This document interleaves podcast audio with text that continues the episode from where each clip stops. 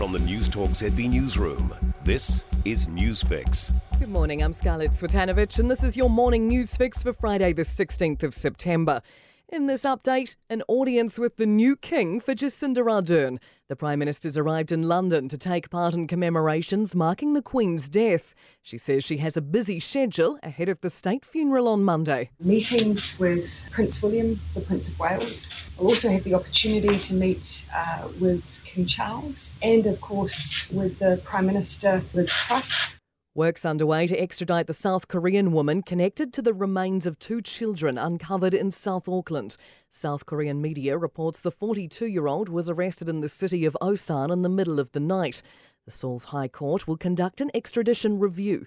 Waikato University law professor Al Gillespie says the extradition process should flow quite easily given our good relationship with South Korea. Even though we've got a relationship with, say, Hong Kong and China, because the political relationships become much more difficult, we wouldn't extradite someone so easily. The government's committing to making large businesses, government departments, and agencies publicly report on how long they take to pay their invoices. Small Business Minister Stuart Nash wants to introduce legislation to create the disclosure regime by the end of the year and aims to have it up and running by 2024.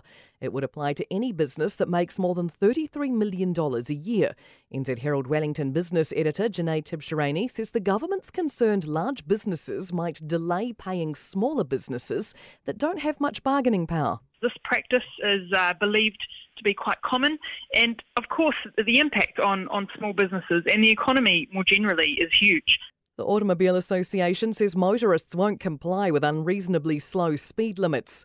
Wellington City Council yesterday voted to develop a plan to reduce the city's speed limits to 30 kilometres an hour on 80% of roads. AA spokesperson Dylan Thomsen says there's strong evidence that reducing speed limits does reduce road accidents, but only if people actually follow them. It is about compliance, ultimately, because what the speed limit is doesn't really matter. What matters is what speeds people are, are travelling at. You know, that's the important thing. Consumer New Zealand wants airlines to be upfront about passenger rights. Under the Civil Aviation Act, customers have rights if a flight's cancelled or delayed for reasons within an airline's control. Chief Executive Jon Duffy says Air New Zealand and Jetstar provide limited information about this. Sometimes it's within the airline's control, sometimes it's outside the airline's control. It's quite a confusing situation, but the best people to explain that to passengers are the airlines themselves. To sport and game set and match for Roger Federer. The 20 time Grand Slam champion has retired from professional tennis. His final outing will be next weekend's Laver Cup in London. The Wallabies Bledisloe Cup drought stretched to a 20th year. The hosts were poised for victory after scrapping back from 31 13 down until the referee reversed a last minute penalty due to time wasting for the All Blacks to take the win.